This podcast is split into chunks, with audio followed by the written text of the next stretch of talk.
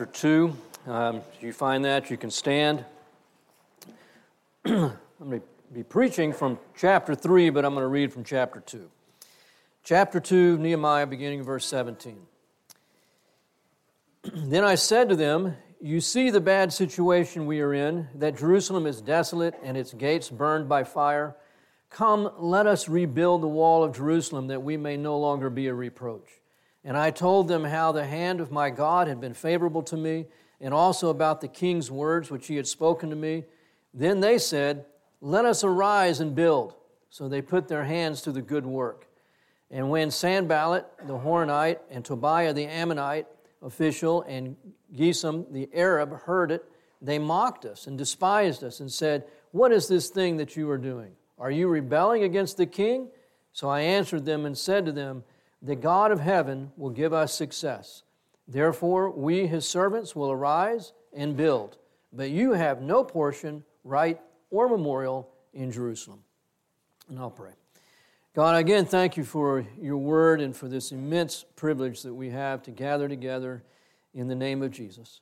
We thank you for all that has been accomplished on our behalf by Jesus that the work is finished, that our sin has been paid for, and that we will never have to suffer the consequences of what we deserve because of what Christ has done for us.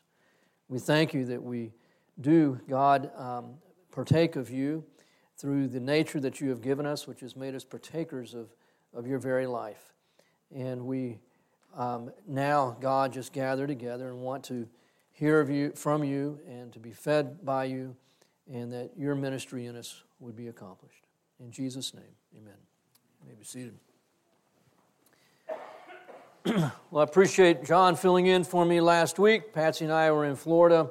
Uh, I was preaching at a church there, and then we took a couple days just to relax, which was very nice and glad for the opportunity. We're in Nehemiah, and we're actually in chapter 3. And, um, you know, as I, as I was preparing, I really have spent a lot of time this past week looking at chapter 4 through 7 and kind of in my mind just kind of skipping over chapter 3 a little bit. I know better than to do that because every word of Scripture is inspired by God. It's all here for a reason. But it's just a lot of hard names to pronounce. And if I'd done the Scripture reading this morning trying to read from chapter 3, you would have laughed. And so it's just a difficult chapter to read because it's just one name after another. Um, something like I went through and counted them, and it's just it's dozens of names. Um, very difficult, at least from my Texas mouth. And um, and so I thought, well, what you know? It's I know it's here for a reason, but let's just go to chapter four. But the I just the more I looked at chapter three, the I just felt like I can't skip it. Um, it's here, and God wants us to, to learn from it. It's profitable. And if you read through chapter 3, one of the things, two things are happening. One is Nehemiah is listing all these different people that worked on building the wall. That's obvious. And then the second thing is, is that he highlights all the different gates of the city. Not as obvious, but it's there. It starts with the very first verse. We'll look at chapter 3, verse 1. Then Eliashib, the high priest, arose with his brothers, the priest, and they built the sheep gate. So it starts with the sheep gate, and there's 10 gates to Jerusalem.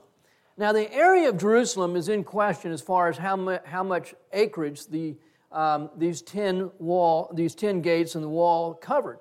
At the, at the smallest, it was something like 90 acres, and at the biggest, it was 220 acres. So, either way, it's a pretty um, significant piece of real estate for a bunch of people to get together and build a wall, and we're going to find out they're going to build it in only 52 days.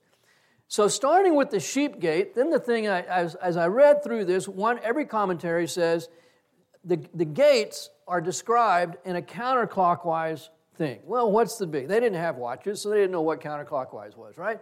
And I, but but I thought, is that the normal way? And so that kind of got me thinking: Is that the normal way to describe something, even in their time when they didn't have watches and clocks, to describe something counterclockwise rather than clockwise? And I don't think it was but I didn't know for sure. But I did know if you look back at the book of Numbers, chapter 2, when the camp of Israel is being described, it's being described in a clockwise motion.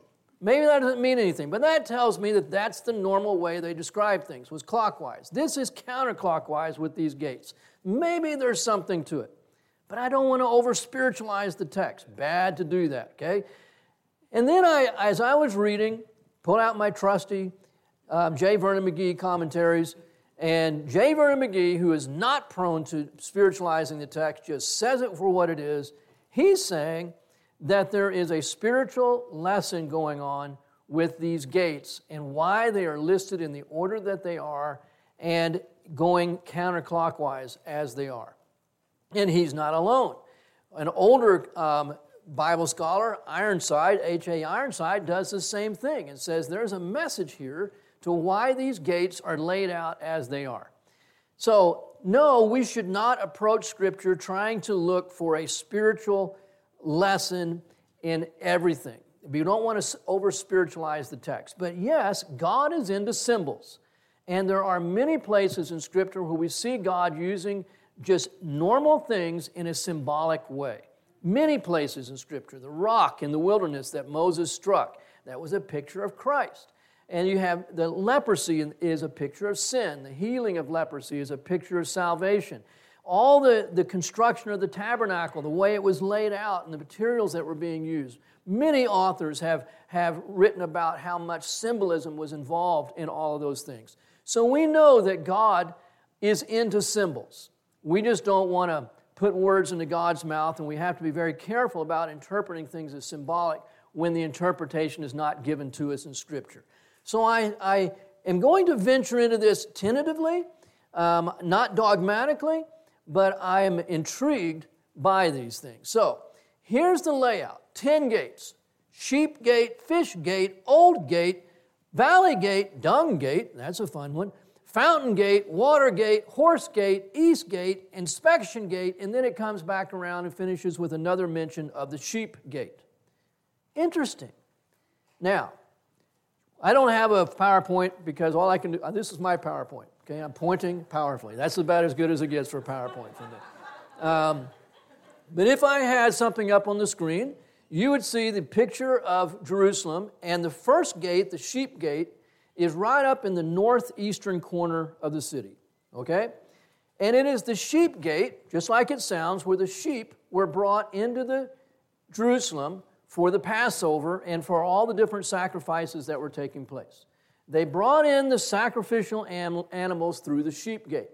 It happens, just so happens, obviously not just so happens, that Jesus, we believe, most of the time that he entered Jerusalem, entered through the sheep gate. There are 10 gates that Jesus could have come through. Almost every time he entered through the sheep gate. We, he didn't do that when he entered Jerusalem at the end of his ministry for the triumphal entry. On that occasion, he entered through the eastern gate, which faced toward the Mount of Olives and was lined up with the temple. And every other occasion, it appears that Jesus used the sheep gate. Well, Jesus is the Lamb of God, and he is the one who offers himself to Israel as the sacrifice for our sins. So maybe something's going on there. So it just seems a little suspicious that that would be his preferred gate to enter through, the same gate where the sheep, the sacrificial animals were brought um, whenever sacrifices were being made. Still in the northern um, part of the city, and right in line with the sheep gate, but going over to the west, is the um, fish gate. And J. Vernon McGee points out that after you have trusted Christ to remove your sin and, and to grant you eternal life, at that moment you are made what?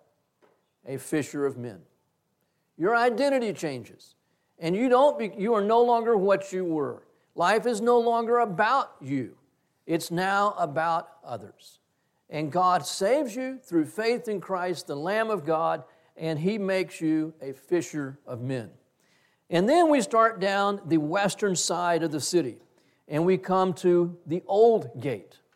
Why the Old Gate? It's not a very good name, Old Gate. They're all old gates. This gate's not any older than any of the other old gates. They're all old gates, right? But this one was always called the Old Gate. J. Vernon McGee would say it's because you need to realize that when you become a Christian, there is not any new truth for you.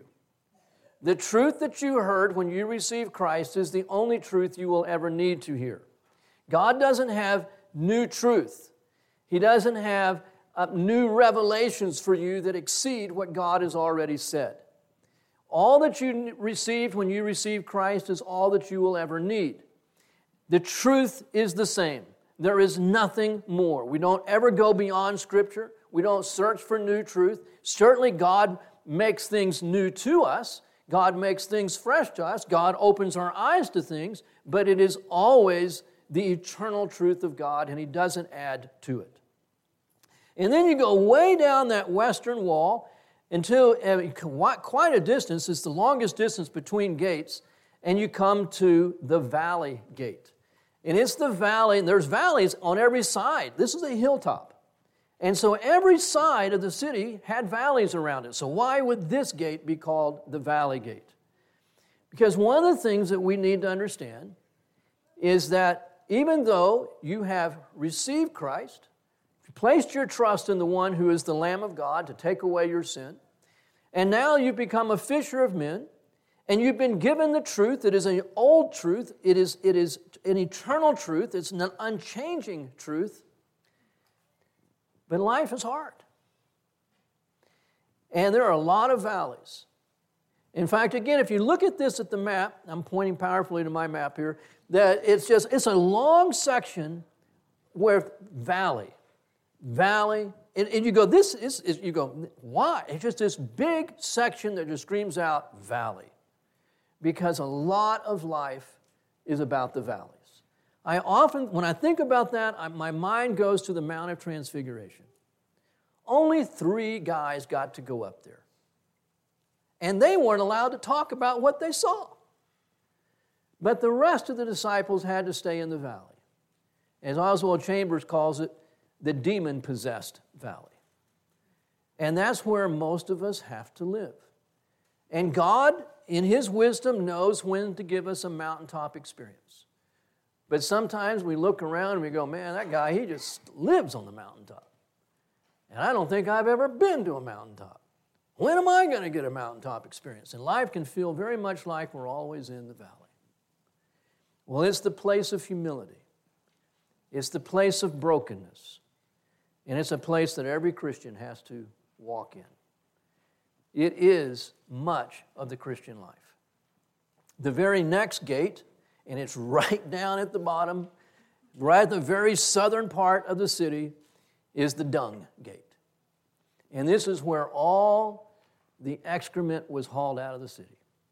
Not a nice place, the dung gate. But isn't that sometimes what we feel like? I mean, Paul said it himself. He says, We, we are treated like the scum of the earth. We have, there is nothing good in us apart from Christ. And we can feel like just dung. The valley gate down to the dung gate. And this is the place, um, J. Vernon McGee would say, the place of acknowledging our sin and making confession to God and saying, God, cleanse me. Because as a Christian who have been cleansed of all of our sin, we know that we continually have to come back to God through Jesus Christ for cleansing from our sin. And then immediately we start up the eastern side, and these two gates are the closest in proximity the dung gate, and the very next one, the fountain gate. The gate of water, the gate of life. And so we come to this place, oftentimes we go, There's nothing worthwhile in me. I know I'm saved, but I don't feel saved. And in acknowledging that, that place of brokenness and humility, of lowliness, of just saying, of confession, and then God immediately brings us to the fountain gate. And Vernon McGee would say that's the place of God's indwelling and of spirit filling. And we say, Jesus, I need your filling. Spirit of God, fill me, control me, Jesus says, All those that come to me will never thirst again. And he says, And out of your innermost being will flow rivers of living water. I come that you might have life and might have it abundantly. It seems the fountain gate symbolizes that.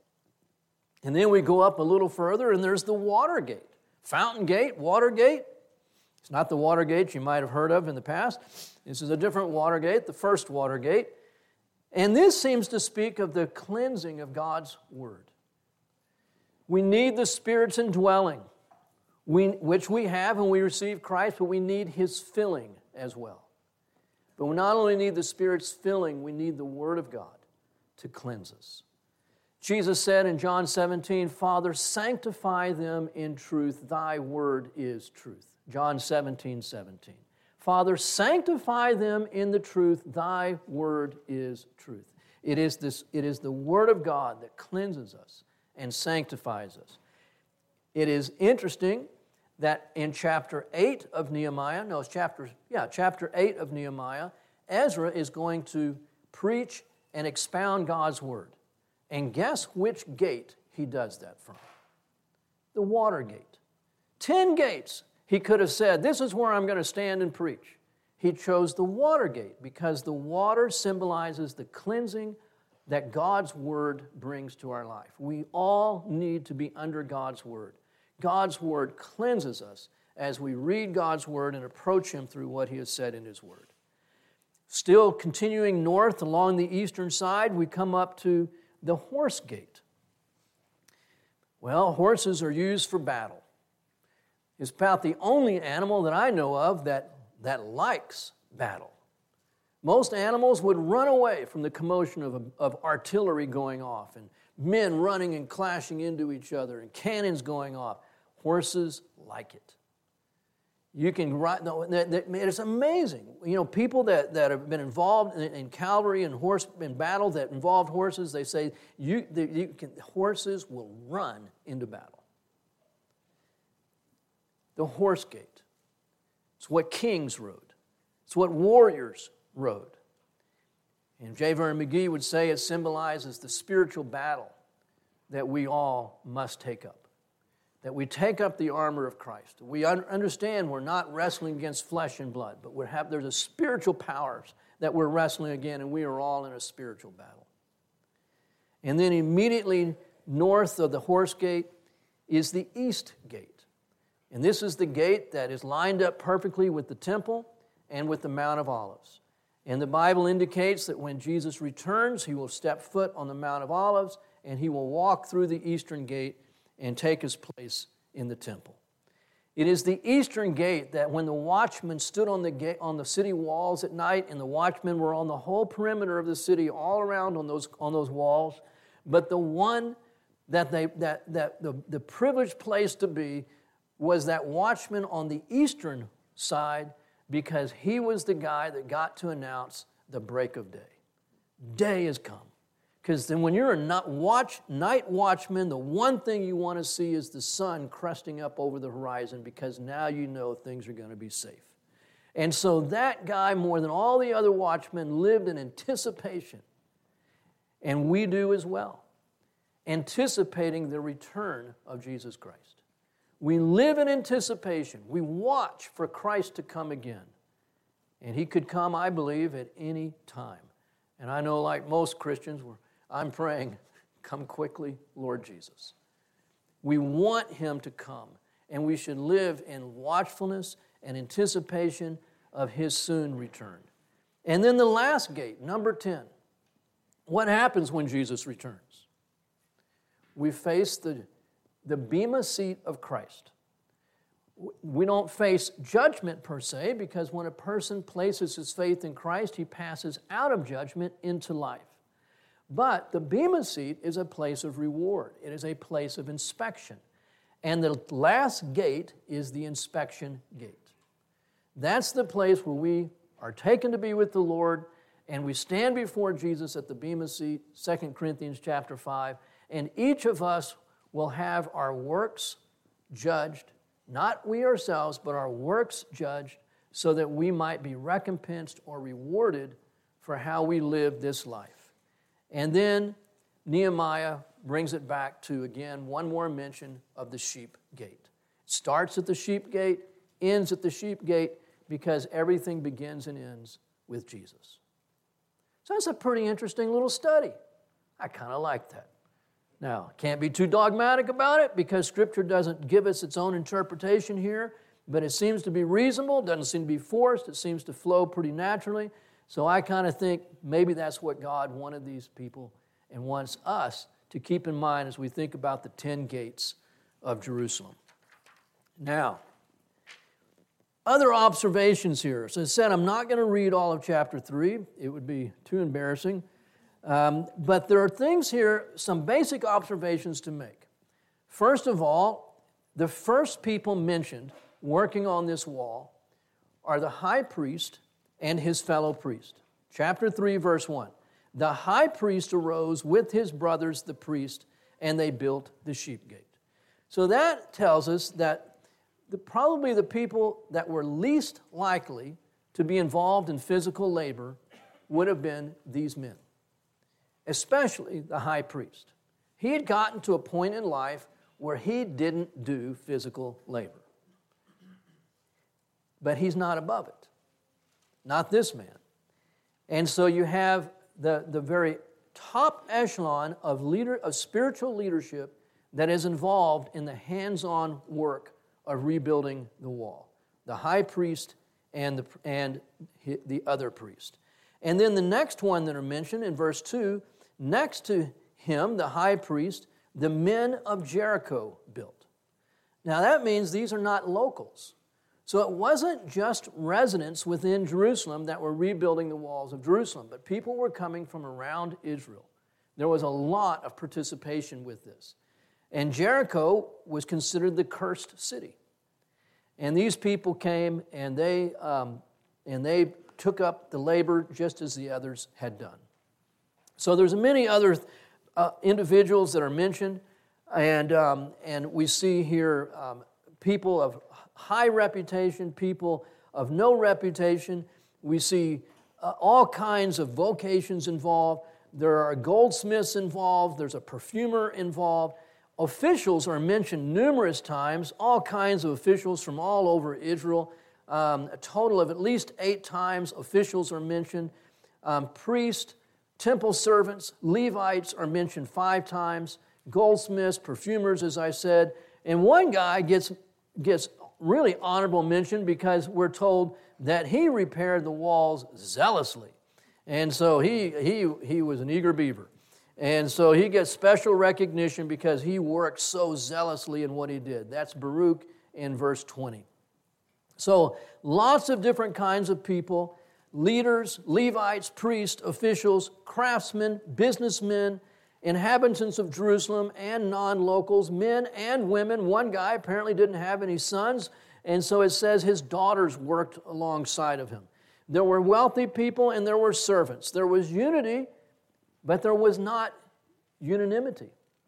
Interestingly enough, it says in one verse here that, that there were a group of people who were not in agreement and not supportive of the rebuilding of the wall. So those that worked, worked with unity. But there was not unanimity. There was at least one person, group of people that were opposed to what was going on. And I would make another observation. You read through this whole list of people, over 40 different individuals, and not a single stonemason is mentioned. How did they get this job done? If you go to Israel today, one of the things that they'll do is take you below street level, near where the western wall is, the Wailing Wall, and you go way down. It must be 100 feet down. And, and you see these massive stones. I mean, they weigh many, many, many tons. Like minimum, I think one uh, was 80 tons was a small one. These are huge, massive stones. There were no stonemasons. People that just lived ordinary lives. They were not skilled at what they were doing. And in 52 days' time, without a single stonemason present, the entire wall will be rebuilt. This is phenomenal. They worked hard. It was hard physical labor. They participated, but there were no experts. And there was no one who would have chosen this as his life occupation because there were no stonemasons. So when they all looked around and decided, how do I want to spend my life? None of them said, using rock. Like I remember being in high school and taking several different kind of jobs in my summers, and, and you know, usually construction. But one of the things, when you work construction, um, you get to see a lot of trades. And I looked at all these different trades because I'm thinking, you know, what do I want to do with my life? And I figured out real quick there was one I never, ever, I'm not even going to be tempted by. And it's South Texas, Corpus Christi, where they had all these flat roofs with tar and aggregate. And they had those guys up there in the middle of the summer, 100 degrees, 100% humidity, and they are mopping tar, black tar, onto these roofs. And I'm going, Lord, I pray this never happens to me. I mean, I had nothing but respect for those guys, but I'm thinking, that's the last job on earth I'd ever want to have. Well, apparently, nobody in this group ever wanted to be a stonemason because there were no stonemasons in this group, none that are mentioned. They all, which means they all had to put aside their personal preference for what they would like to do. Right? They all had to say, you know, this isn't my first choice for a job. This isn't my 10th choice for a job. I would never choose this for a job. But this is what God has called me to. And they answered the call. I find that impressive. There is no focus here on personal giftedness. Okay, there was no mention of spiritual gifts hardly ever in the Old Testament, not like we think of them. Giftedness is not in focus here. What is in focus is willingness, availability, faithfulness, diligence. Every person had a significant role. Every single person. Now, they do point out several times, Nehemiah makes, makes reference to they built in front of their home. In fact, seven different times. Not everybody, because there were non locals involved. Not everybody that even was local lived right next to the wall. But one of the things they did, if you lived near a wall, they said, you're going to build that section of the wall. Pretty smart, because they're going to be a lot more committed to that section of the wall being right, right? because that's their part of the wall. And they don't want somebody coming through the wall into their home. But every person was significant. Every person viewed his job as being important. In our staff manual at His Hill, I didn't write this, um, a previous director did. And he writes about the, um, this is under the section, the resources. And, and the first resource at His Hill are the staff members. And, and in respect to the staff members being the number one resource for His Hill, this former director wrote Staff members must reflect the conviction that God alone can glorify Himself, and thus they will seek to live dependently. And then he goes on to say interpersonal relationships that demonstrate a servant attitude, team mentality, and submission to one another are expected in light of the teaching of Scripture. All interactions must be undergirded with love, respect, and value of each one God brings our way, whether fellow worker, student, or guest. Loyalty to one another, assuming the best, and guarding against any negative, destructive behavior or talk is to be an ever increasing demonstration of the fruit of the Spirit of Jesus. Love it. And then he goes on, he says, The sure knowledge that many parts are needed to make a whole will express itself in mutual respect and assisting one another across lines of defined responsibilities. Thus, food service, teaching, maintenance, housekeeping, office, and administrative personnel will neither over nor underestimate their contribution in this ministry. I love that. I, we, we go through this every year before the students come in, and it just blesses my heart all the time because it's just so true. This is what we're seeing here in this third chapter of Nehemiah. Every single person is significant. Nobody is either underestimating or overestimating their value. The whole of life must have Christ and His Word in view. There are no unimportant people, jobs, or times. All are rich with possibilities of demonstrating His sufficiency, power, and wonderful love. The inner life, as well as the outer life, can and must be a worship service to the one whom Paul said, We live and move and have our being. What were these people doing when they were stacking one rock on top of the other? Worshiping God. There's no other reason why this went so smoothly especially when we look at the upcoming chapters and see the enormous opposition that they were facing. God just was overriding all of that and accomplishing what he wanted to accomplish through people whose lives were yielded to him. Now, if you are going to, you know, maybe have to have a Bible knowledge test, somebody said to you, list to me the most significant doctrinal passages of Scripture. Maybe you'd say Romans 6, 7, and 8. Maybe you'd say the Sermon on the Mount. You could list lots of things, but I guarantee you nobody would say Nehemiah chapter 3. Where is the doctrinal significance of Nehemiah chapter 3? I've never heard any doctrine preached from Nehemiah chapter 3. But clearly it's important to God. That God, in His eternal word, said, you know, let's just skip the doctrine for a minute and let's just talk about people. One person after another mentioned. And that convicts me. If I've had one downfall in my life of ministry, it has not been recognizing people enough. And God's saying recognizing people is important. Who knew when they started building this wall? My name's going to be listed for eternity in God's Word. Maybe they would have had more volunteers if they had known that. but nobody knew that, did they? Nobody knew when they started building this wall. Oh, by the way, you're going to have a brick named after you. no. They built because they were simply responding to God's moving of their hearts, God's calling upon them. And God said, Now let me recognize you. This has always been more than just about a wall. And God honors these people for eternity by listing their names. I think that's very significant. When I go to, every so often, we have an international staff conference, Torchbearers does, in England. And it's because it only happens usually every four years. There's always somebody that's retiring or somebody that died. And so they get honored.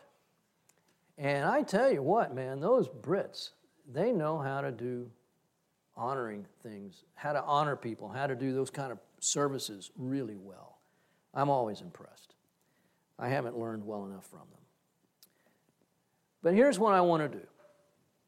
Never done this before, but I'm taking my, my cue from God's Word where He says, sometimes you just need to stop talking about the doctrine and give recognition to people.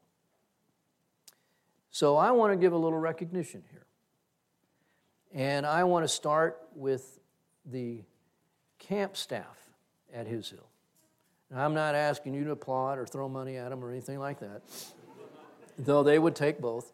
Um, but I would like, as I just call the different groups of individuals, I'd like for them just to stand so the rest of you can just see who these people are, what they do in the summer at His Hill. So counselors. If you're a counselor at His Hill, any counselors in here? Thank you. So you can just stand. You can sit down. Every role is important. None is more valuable than another. As I've looked through this list, I'm going, oh, we could do without. No, not a single, not a single one is, is non essential. They all are essential kitchen staff. If you work in the kitchen at His Hill,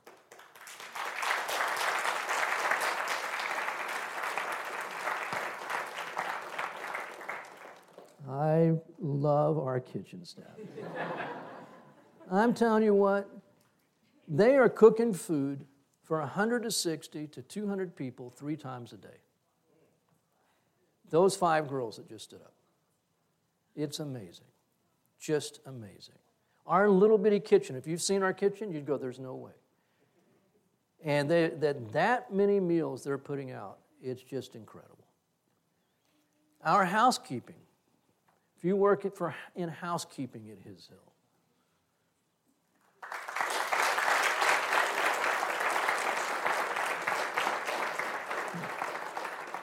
A lot of turnover in that, in that particular, but be, only because we do that by rotation. We use a lot of high school kids in housekeeping. They're with us on a two week rotation, and then more will come in.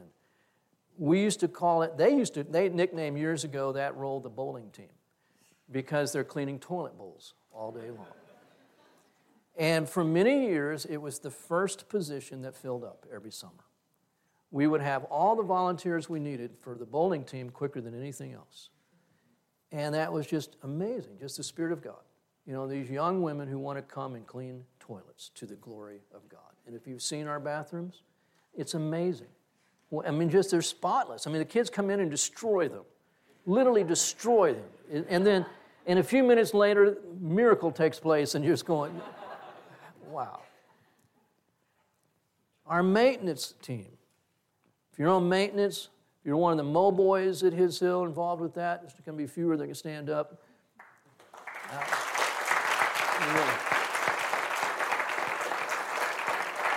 Thank you. These guys work all day long. They get called on to work at night. Things break, they have to come in and fix them. Water lines break, sewage systems break, um, clog. They have to unplug toilets and unplug sewer lines. That's, you know, and then they're mowing all the time. Great having it rain. We're always praying for rain. You realize when you're praying for rain, it means these guys are mowing. And they're constantly mowing and weed eating, and we appreciate it. It has to be done. The Wranglers, girls and Mark that work down there, Mark and the girls, there you here, Wranglers.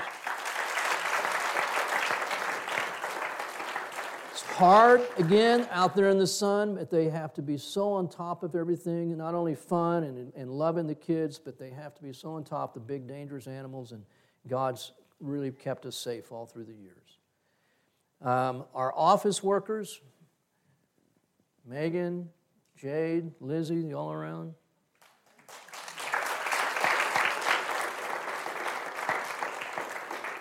Just so much that goes on in the office. They're the ones that really run camp. And then the leadership, administration, everybody's involved in leadership and administration, but there's we have Connor and Kevin and Gabe and John and Michael, all you guys, they're, they're just doing so much to keep the place going as well. Appreciate all of you.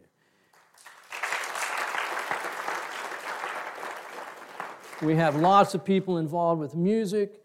Tabita with the snack bar. Where's Tabita? She in here. There she is. She runs her. It's great having a German run snack bar. I'm telling you what.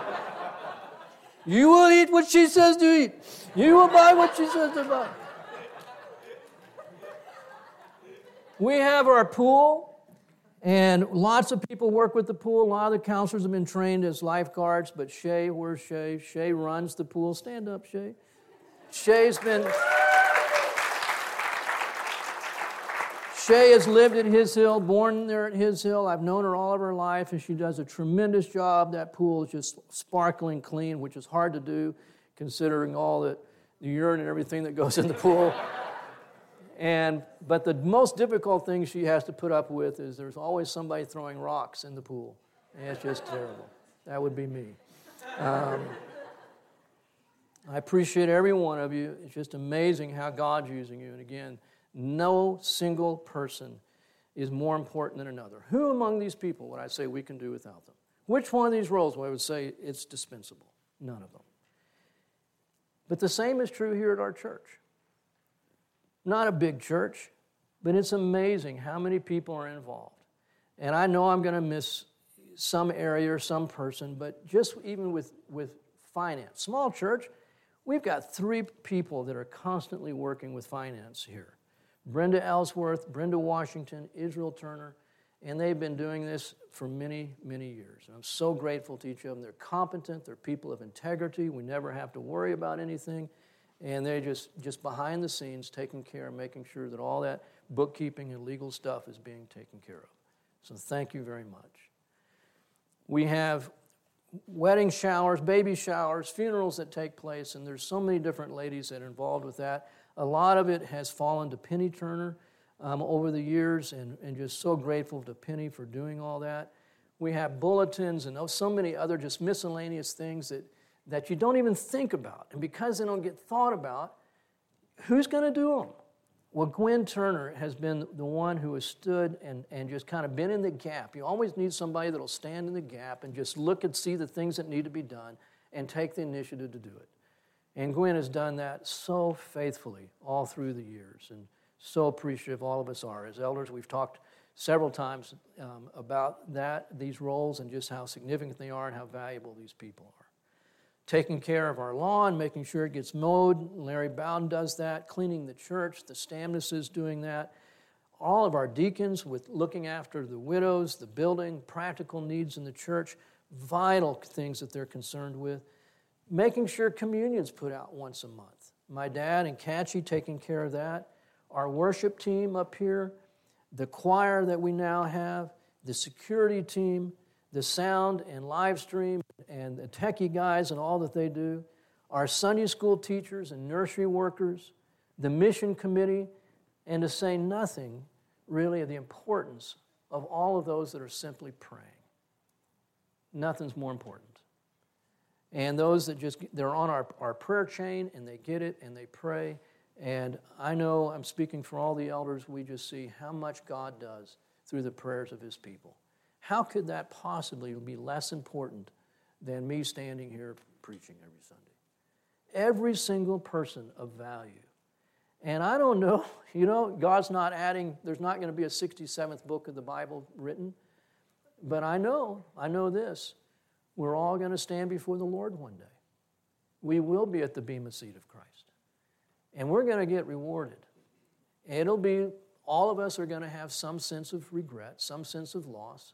Nobody's going to be rewarded as much as we have the potential for because nobody lives 100% of the time by faith and obedience to Christ. Nobody does. But I know this every single one of us is going to be recognized by the King of Kings. And he's going to say, Thank you.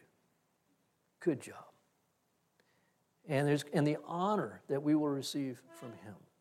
What an amazing time that will be. And we'll go, Me? What did I do? And He says, You put a rock in the wall. I mean, if those guys are being honored for putting rocks in a wall, Lord Jesus will honor each of us as well as we simply say yes to Him, as insignificant as it may appear. Jesus is saying it was anything but. It was an eternal work. That wall was not eternal. But what is done, not for Christ, but what is done from Christ, is eternal. One of the plaques we have in our walls, you know, whatever, only one life we've been given. Whatever is, you know, it'll all soon be past, but what is done for Jesus, it will last. That is not true. It's a good sentiment, but you can do stuff for Jesus in your flesh, and it's not going to last. It's whatever is done from Christ. That is what will last. Whatever is done from Christ cleaning a toilet, serving, preparing communion, bringing dishes to potluck, whatever is done from Christ, that will last and the King of Kings one day is going to honor each of us for all that was done from Christ. Amen? I'll close this in prayer. God, I thank you for these passages of Scripture where you just put the doctrine aside. And as, as important as it is, vital as it is, and just focus on people and their importance and the value, God, that you place upon ordinary folks, yielding their lives to you and allowing you to use them in very simple, common things. And that you transform the common, Lord, into spectacular, temporal into eternal, as we live lives yielded and responsive to you. I thank you, God, for all the people that I've recognized this morning, and I know the recognition that you give will be infinitely greater than anything I've said. But I thank you for them. Thank you for how you're using them, for the great blessing they got, they are to so many lives. I pray you would encourage them, strengthen them, Bless them, God, with peace and joy in knowing, Lord, that you are pleased and how they yield themselves to you and make themselves available to you. In Jesus' name, amen. He told me not to waste any time and get you guys in here. He's, he's got work to do.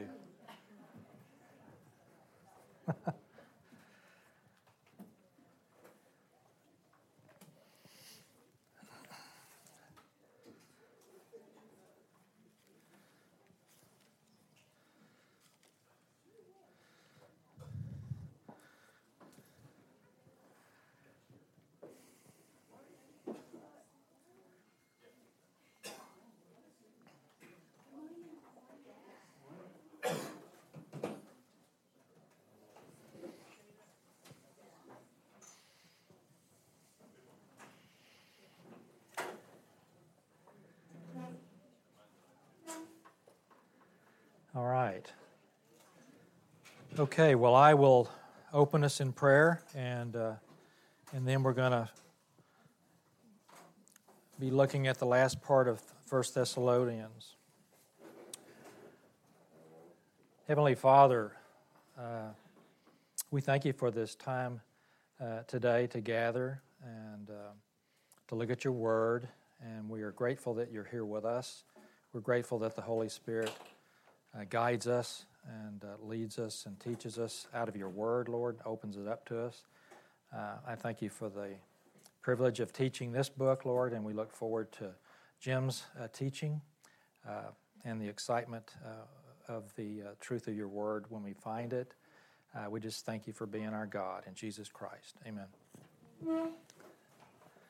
So we have just the last bit of First Thessalonians to to finish up and uh, I don't have a whole lot. Uh, we were we stopped at uh, we'd gotten through verse 18, um, so we've got 19 into finishing here at uh, 28 today. And uh, as you recall, I, I, said this last section was divided kind of into three areas. it was with a relationship of our attitude, or our testimony toward spiritual leaders and teachers, and then our attitude toward each other as believers. And the third section was our attitude, or our testimony toward God, and that was that's where we are at the moment. Um, we're still looking at that. So uh, verses uh, 19 and 22. Uh, I'm going to pick it up at verse 16, and then we'll focus uh, focus on 19 and 22. Verse 16, 1 Thessalonians 5. Rejoice always. Pray without ceasing, and everything give thanks, for this is God's will for you in Christ Jesus. Now, picking up in 19. Do not quench the spirit. Do not despise prophetic utterances, but examine everything carefully. Hold fast to that which is good. Abstain from every form of evil. Okay. And so, in these uh, verses 19 through 22, I think uh, the four verses really kind of uh, look back to this phrase that we see in 19 do not quench the spirit. Has, have you all heard this phrase before? Have you ever heard this phrase, not to quench the spirit? Do you know that this is the only place in Scripture where it's actually found with regard to the spirit, not to quench the spirit? Um, so, what, is, what, is it, what, do you, what does it mean? What do you think it means?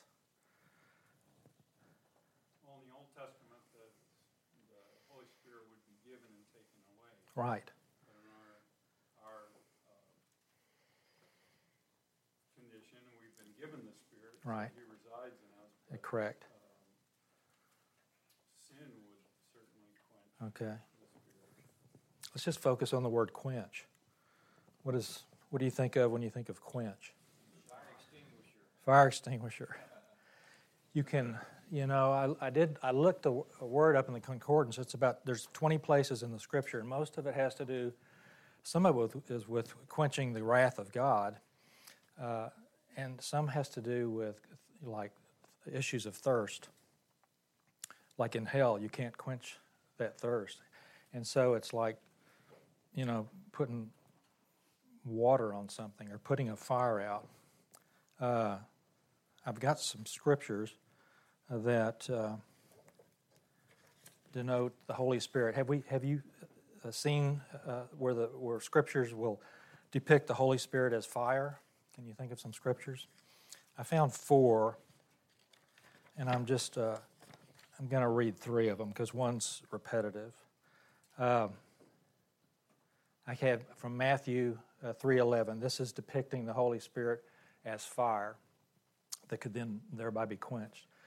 This is John the Baptist speaking. He says, uh, Matthew 3:11, "As for me, I baptize you with water for repentance, but he who is coming after me is mightier than I, and I am not fit to remove his sandals. He will baptize you with the Holy Spirit and fire." And then uh, Acts chapter 2, uh, verse, I'm going to use this scripture twice for another point. Uh, uh, so I've included the first four verses of Acts 2, 1 through 4. It says, When the day of Pentecost had come, they were all together in one place. And suddenly there came from heaven a noise like a violent rushing wind, and it filled the whole house where they were sitting. And there appeared to them tongues as of fire, distributing themselves, and they rested on each one of them. And they were all filled with the Holy Spirit and began to speak with other, other tongues as the Spirit was giving them utterance. And then there's a, a good one uh, also in Isaiah uh, chapter 4, verses 2 through 4. And this is referring to in the day of the Lord as it's proceeded into the millennial kingdom with regard to Israel. It says, In that day, the branch of the Lord, that's Jesus, will be beautiful and glorious, and the fruit of the earth will be the pride and the adornment of the survivors of Israel. It will come about that he who is left in Zion and remains in Jerusalem will be called holy, everyone who is recorded for life in Jerusalem. When the Lord has washed away the filth of the daughters of Zion and purged the bloodshed of Jerusalem from her midst, by the spirit of judgment and the spirit of burning. So you could see uh, possibly fire uh, as uh, related to the Holy Spirit there. Um,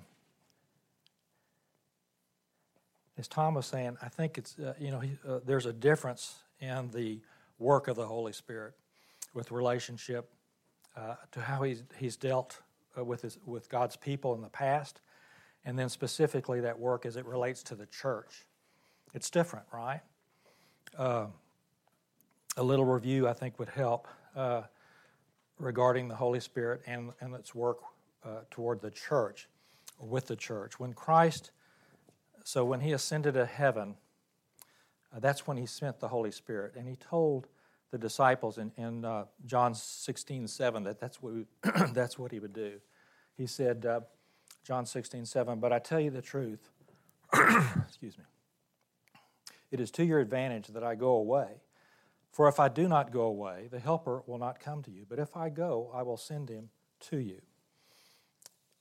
And he did. And then on the day of Pentecost, that, that verse, uh, the, the verses in Acts 2 that I read, uh, spoke of uh, where every believer in Christ beca- became indwelt by the Spirit on the day of Pentecost. And uh, so that work began that day. That that, in, that work in the individual by the Holy Spirit. And ever since, uh, when a person trusts in Christ as their personal Savior, the Holy Spirit comes into the, their mortal body, our mortal bodies. And it makes, uh, makes it a holy temple or a holy sanctuary. And we find that in 1 Corinthians 6.19. It says, Paul writes, Or do you not know that your body is a temple of the Holy Spirit who is in you, who is in you, whom you have from God, and that you are not your own. So we have that. So this is a different work that didn't occur uh, in times prior to the to Pentecost, in times prior to the establishment of the church. The Holy Spirit is in us, and He ministers to us from that from that vantage. I uh, I came up with a few things. Can you think of some things that the Holy Spirit does for the individual a believer who is part of the church.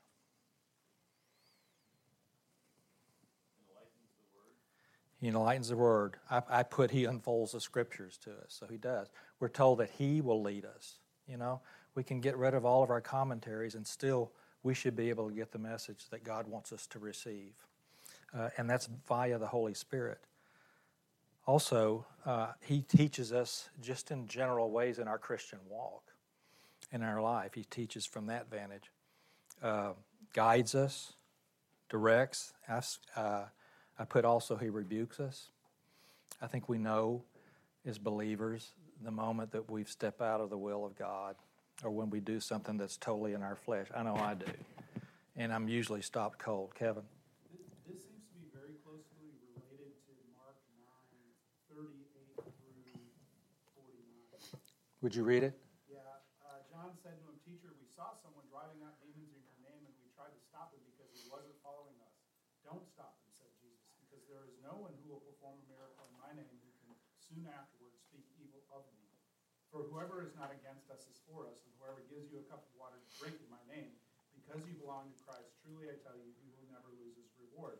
But whoever causes one of these little ones who believe in me to fall away, it would be better for him if a heavy millstone were to be hung around his neck and he would be thrown into the sea. And if your hand causes you to fall away, cut it off. It is better for you to enter life maimed than to have two hands and go to hell, the unquenchable fire. And if your foot causes you to fall away, cut it off, for it is better for you to enter life lame than have two feet and be thrown into hell. And if your eye causes you to fall away, gouge it out. It is better for you to enter the kingdom of God with one eye than have two eyes and be thrown into hell, where their worm does not die and where the fire is not quenched. Correct. For everyone who will be salted with fire. Salt is good, but if the salt should lose its flavor, how can you season it? Have salt among yourselves and be at peace with one another. And this is all talking about, it starts with this um, them trying to stop someone who is prophesying, which is kind of the same theme here, mm-hmm. um, where it talks about don't stop the spirit, don't despise prophecy, right? Right. And so it seems very related, and uh, I think it was confusing to the disciples at the time, but I think it's very related. I think, yeah, that's referring to the judgment of hell as unquenchable. And there's a there's a four or five references to that but specifically to the work of the Holy Spirit is what we're looking at here, and that is that is good, and it is it is uh, correlates because we're fixing to look at the, the the relationship to prophesying because these four verses all I believe relate back to quenching. What are things that demonstrate that you're not quenching it, and that's what we're going to look at as we go beyond there. Uh, you know, it's it's the Holy Spirit has this fantastic ministry for believers. And, uh, and it's much more than what I just read as far as the things that He does for us daily. But, you know, under the providence of God, He has made us capable, we're capable of quenching that ministry. We can quench that Holy Spirit. And that's, uh, that's not a good thing to do. And we do that by resisting. I think that you can tell if someone has quenched. There's believers, uh, many believers that we can look at and we go, You say you are, but I really, you know, there's no fruit that I can see. Your life does not show that. And there's just, there's a lack of a, uh, just that, that real presence of God, I think, in, in us when we quench the Holy Spirit. We can quench it. And I think we can do that not just individually, I think entire churches can quench the Holy Spirit. What does that mean? Uh, I think it's the simplest way I can say is just saying saying no to God, saying no to God, and we can do that, and we know better, and we're being prodded constantly in our spirit.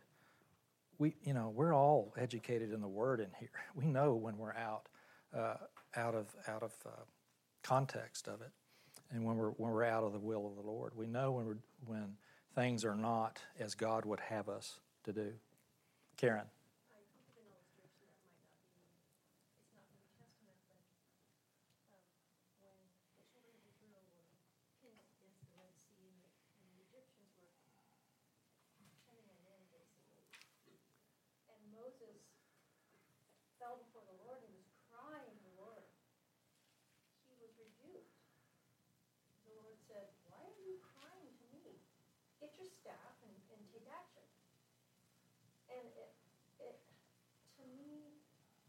there are multiple reasons how, how and why we can quench the spirit.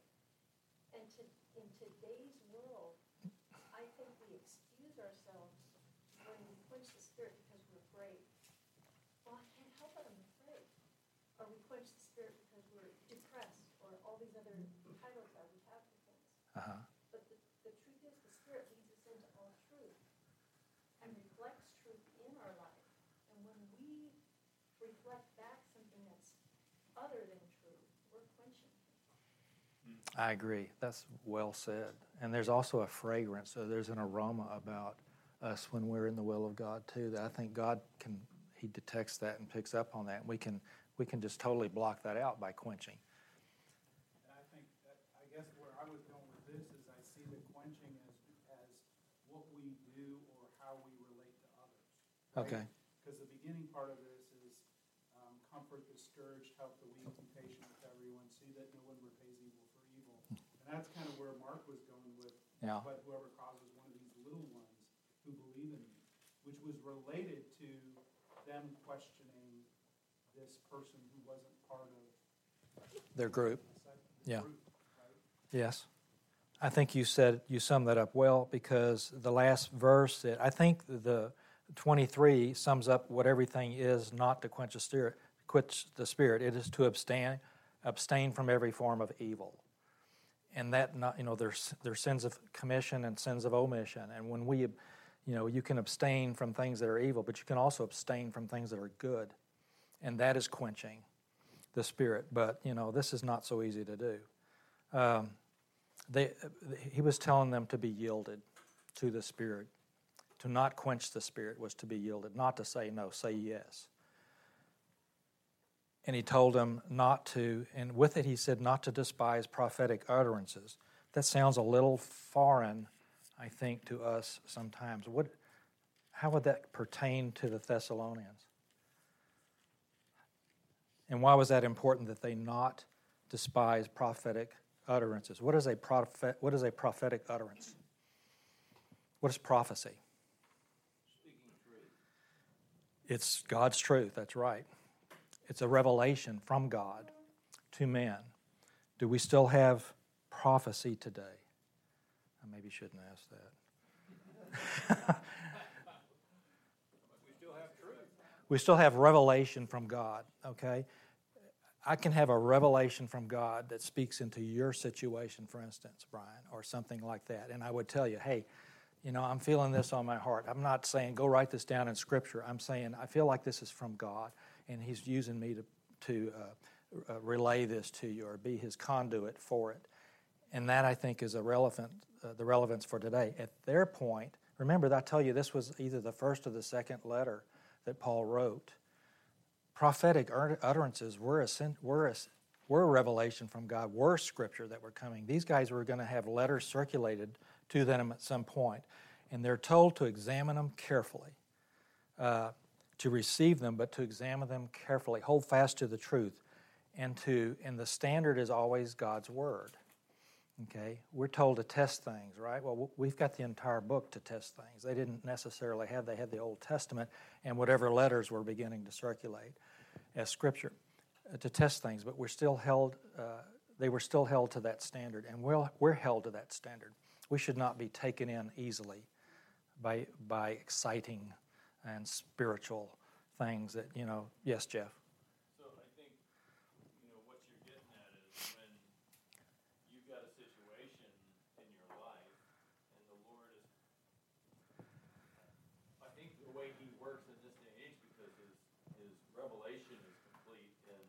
Right.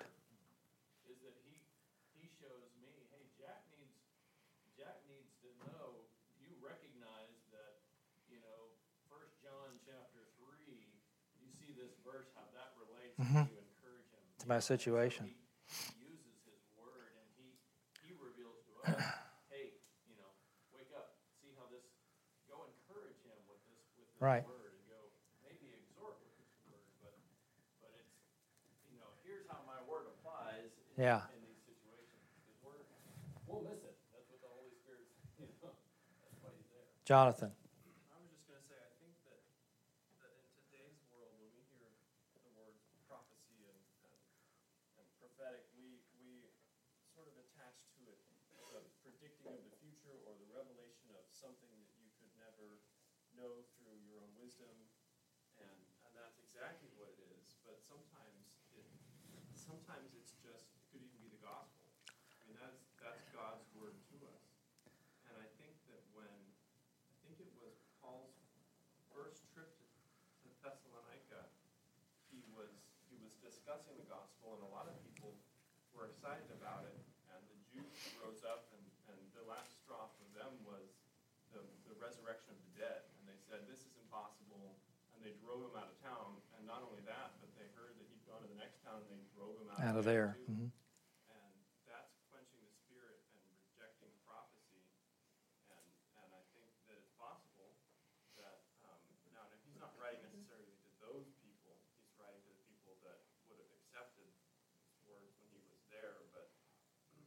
something to do with that. I, d- I agree. And sometimes it's just somebody taking a passage from me, for instance, that I've glossed over, and then they take it and they go, uh uh read this because this is applying to you. And it's just because I don't want to hear it that way. It's, it's branding me essentially. And I think Charlie did that not too long ago when he, when he talked about, you know, some, some real situations. And he used Ezra uh, to, to do it. And, you know, and I've gone back and I can't disagree with it and I've listened to it, and you know it's tough stuff, but you know the the spirit was not quenched in any of that. Um, okay, let's keep going. Uh, verse twenty three and twenty four. Uh, now may the God of peace Himself sanctify you entirely, and may your spirit and soul and body be preserved complete, without blame, at the coming of our Lord Jesus Christ. Faithful is he who calls you, and he also will bring it to pass. And I think that uh, Paul is looking uh, to a future time when all believers are going to be perfect. Remember uh, that word for coming? I said parousia, we looked at before, that, it, that means in, in the presence. And so, in the presence of Jesus Christ, at some point in the future, we are all going to be perfect. It is God who has set us apart, who sanctifies us. Um, and that means everything about us. You know, this, the, we shouldn't focus on the words t- too much, but it just means the whole person the, the pneuma, the psyche, and the soma, the body, and the uh, spirit, and the, uh, and the uh, soul. And that we belong to Him. He has rights over us. And, uh, but He is faithful, and He is going to accomplish it. He's going to make us uh, perfect, bl- unblameable, and fit for heaven at some point because He is He has the power to do it. Any other comments on that? What? Right, and we don't. We don't.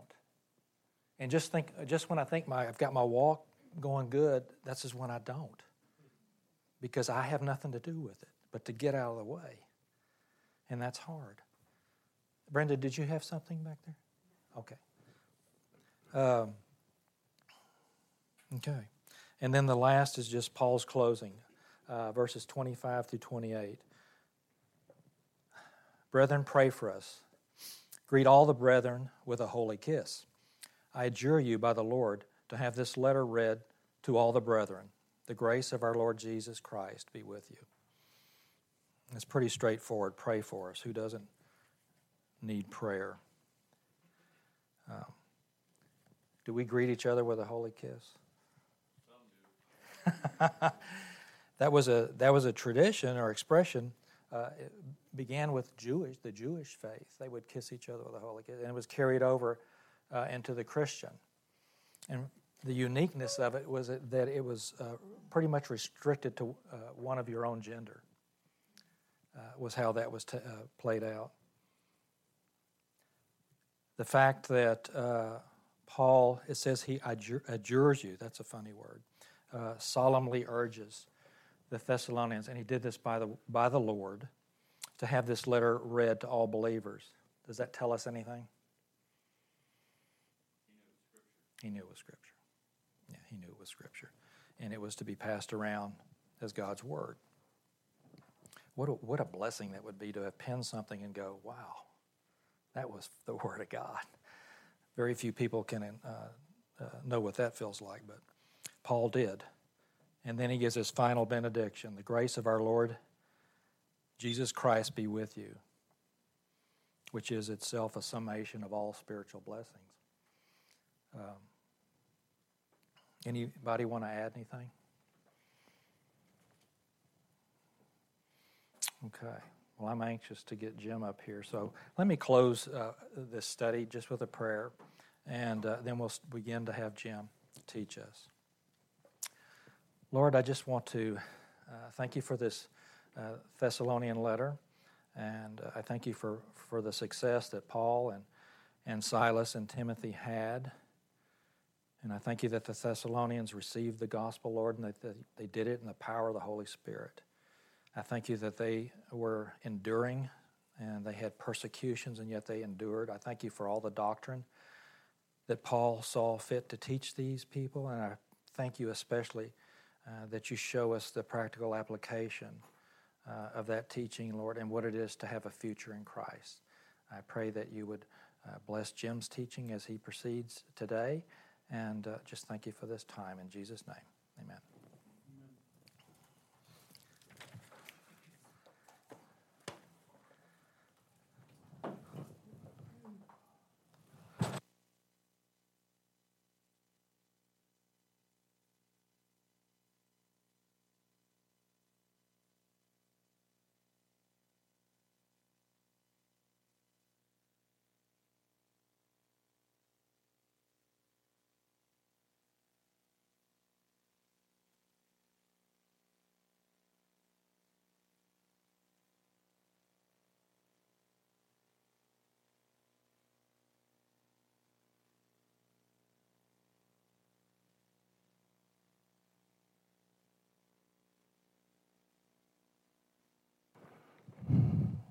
Okay, everybody got me okay? All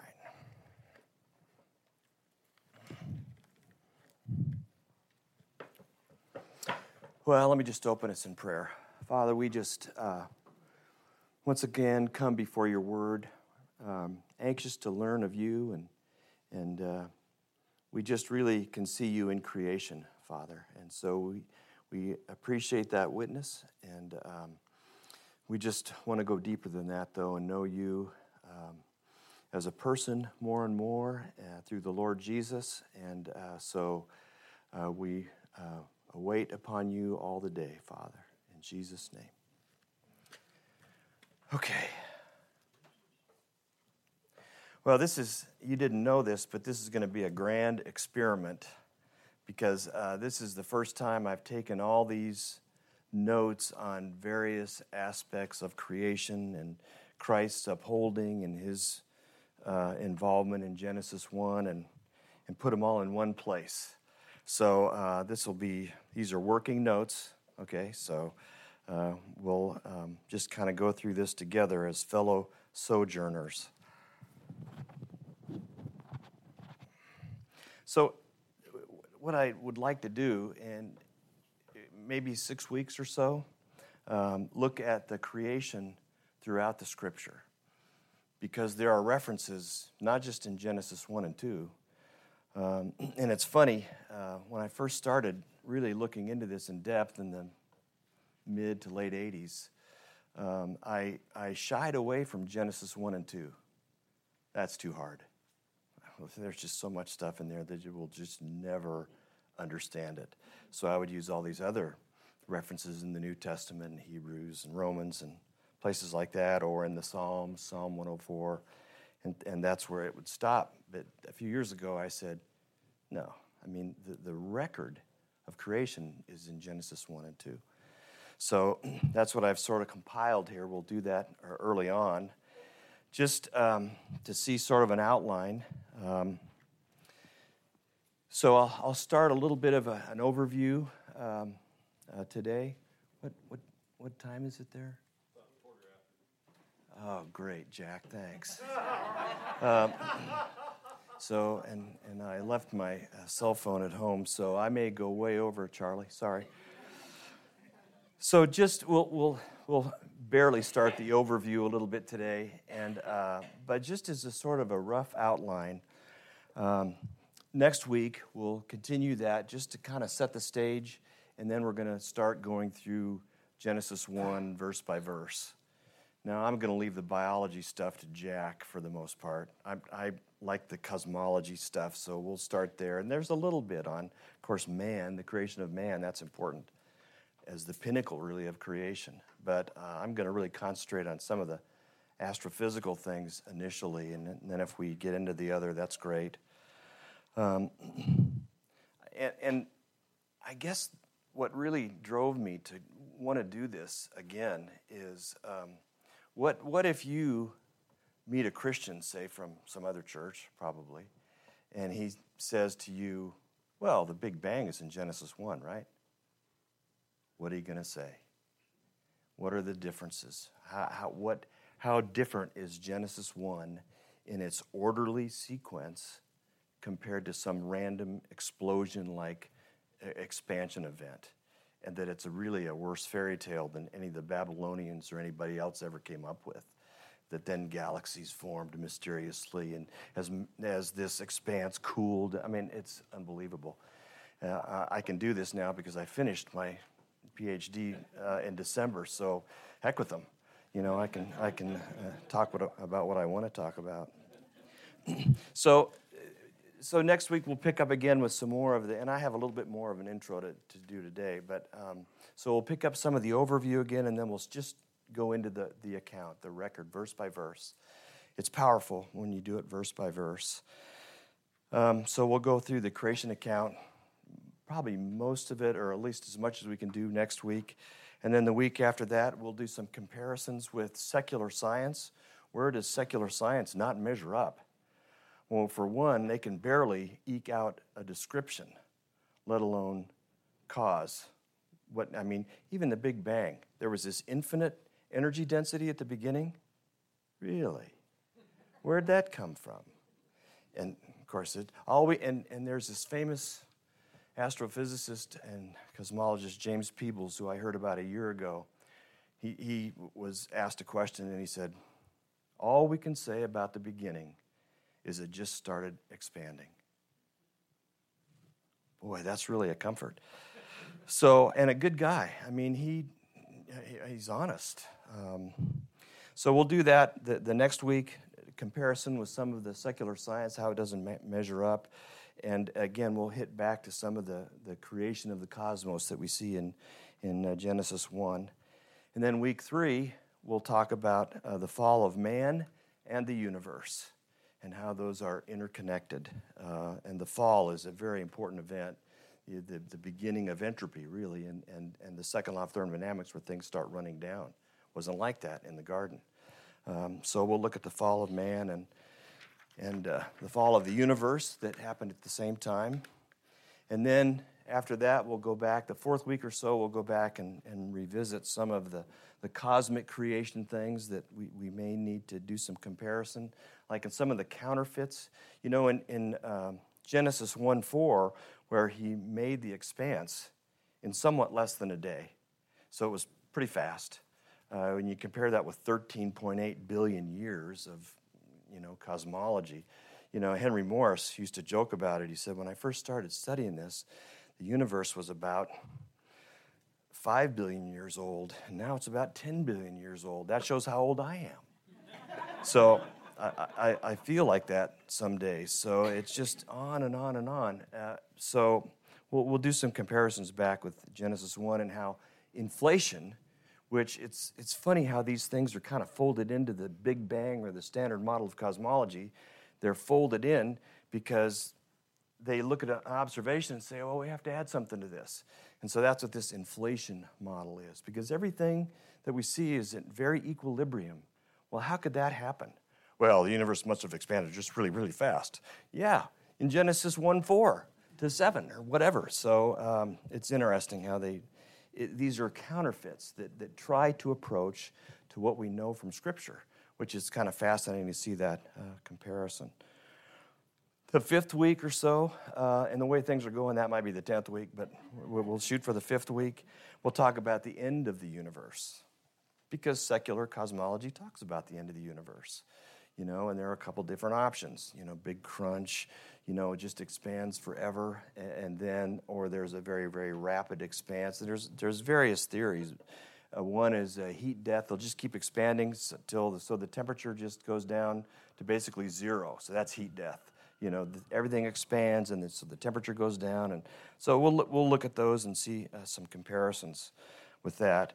And then the last week, sixth week or so, we'll talk about um, Christ's preeminent role in creation and upholding the universe, which is, is really probably the most important part. And so we'll save that for the end. I've talked about this a little bit before, but I'll try to make that a little bit more um, coherent. Um, so let me just, in the time we have, let me read a, a couple of, well, I'll save the verses for next week.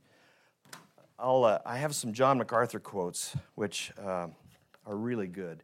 You know, a few years ago, he did this study on uh, creation. I think he called it Creation, Believe It or Not. And um, it was about that time that we dropped our son Matt off at the master's college, and he was, you could tell he was really spooled up about this creation study. And he was almost, not angry, but he was, because out of 110 or so Christian colleges at the time, only six were holding to the Genesis 1 record of creation. Six. Could probably name them. Masters being one of those. So he was really spooled up. So that was his sermon series that he went through at about that time. This was in, you know, late 90s or uh, about that time frame. Um, and then it became a book, which is this, The Battle for the Beginning, which is really a good book. He brings in a lot of really cool stuff about information. You know, you have to have the information, which is especially key in biology. You don't just go from an amoeba to a salamander you have to have the information in terms of DNA. Where does that come from? And then, because mutation is a real reach to do what evolution advertises, it just, just can't occur. So, question?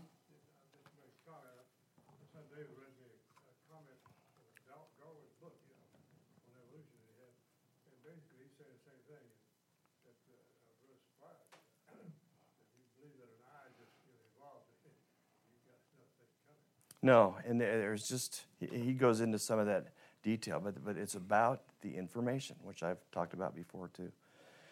So, um, this little booklet is sort of a, a, synopsis of what's in this book. He doesn't go into some of the other detail, but this is just a really good little booklet on, on about creation. Let me just read you some of these quotes from uh, John MacArthur. The Bible is not theory. In fact, it does not merely describe reality, it defines it. God's Word always delivers truth regardless of the subject it addresses. So when the Bible addresses origins in Genesis 1 and 2, it speaks the truth. Anyone with basic comprehension skills can read the first two chapters of Genesis and receive a clear and com- complete explanation of creation. It happened exactly how God says it happened. Just a couple more here. Um, in Genesis 1 1, he said, God created the heavens and the earth. Well, God's opening statement isn't unclear, it isn't foggy, oblique, or obscure. It is a crystal clear declaration that establishes how we got here, who our Creator is, and that He has an inherent authority over us. And for many people, that's where the problem lies. Uh, you can't move beyond the verse, verse, verse of the Bible without confronting your true attitude about the Scripture. What you make of Genesis 1 1 effectively declares your willingness to submit to God's Word. Uh, another thing he says is don't we have to apply science to the Genesis count, account as if to really understand it somehow? Does science illuminate how we got here? The simple answer is no. The phase creation science is an oxymoron. There really is no such thing. Science is the study of natural laws, while God's work of creation is supernatural. All science is based on observation, verification, and repetition, which are really finite and, and small. God's work in creation has had, had no outside observers or verifiers, and it has never been repeated. It cannot be examined by any skills or methods available to scientists. It is fundamentally dishonest to embrace evolution and Big Bang cosmology as the empirical and intellectual high ground in the origins debate. The belief that nobody times nothing equals everything is not only incompatible with Scripture, it is incompatible with true science. People don't believe in evolution because it presents a compelling argument. They back into it morally because they want God out of the equation. Creation cannot be understood any other way than by believing the revelation of the Creator. God is the only one who knows what happened, and He is His own trustworthy witness. Creation was not a scientific event. Natural law played no part. Science can't tell us anything about the miraculous events that happened in those six days. And finally, um, this world and this life are temporal. Everything here will last for just a fleeting moment within the context of God's eternal purposes. His word tells us that God made all of us to reveal his character and glory and to redeem his people through the gospel of his Son. And that's really the bottom line. If you trust his word for redemption, you can trust his word for creation. So, good words from John Mack. So, any questions before we continue this launch uh, next, next week? I didn't even assign homework yet. I, I should probably do that. Do you remind me about that? Yeah, sure, that's going to happen. Okay, so, and, and also let me thank Jeff too. Uh, you know, I've kind of thought about this. I was a little busy until December, but, you know, after that I was thinking about how could I do this, and I wanted to teach a series on sanctification, but I don't know anything about it, um, other than stumbling through years and years of uh, in the dark. Um, and really, sanctification, we just heard from Jack, is really God's he does it. We just have to be available. So that's my whole sanctification study. It's, it's up to you for the rest of it. So Jeff said, You know, you don't have to do, just do what you've been studying. And so I thought more about that, and he said, Just do it. And uh, so thanks to Jeff for a, little uh, cattle prod there, which, which uh, got me started in this a few weeks ago. So we'll uh, see how it goes. Bottom line, I hope it's really fun. I hope it's engaging and, and we really learn to know more about Him as a result. Okay, let's pray. Father,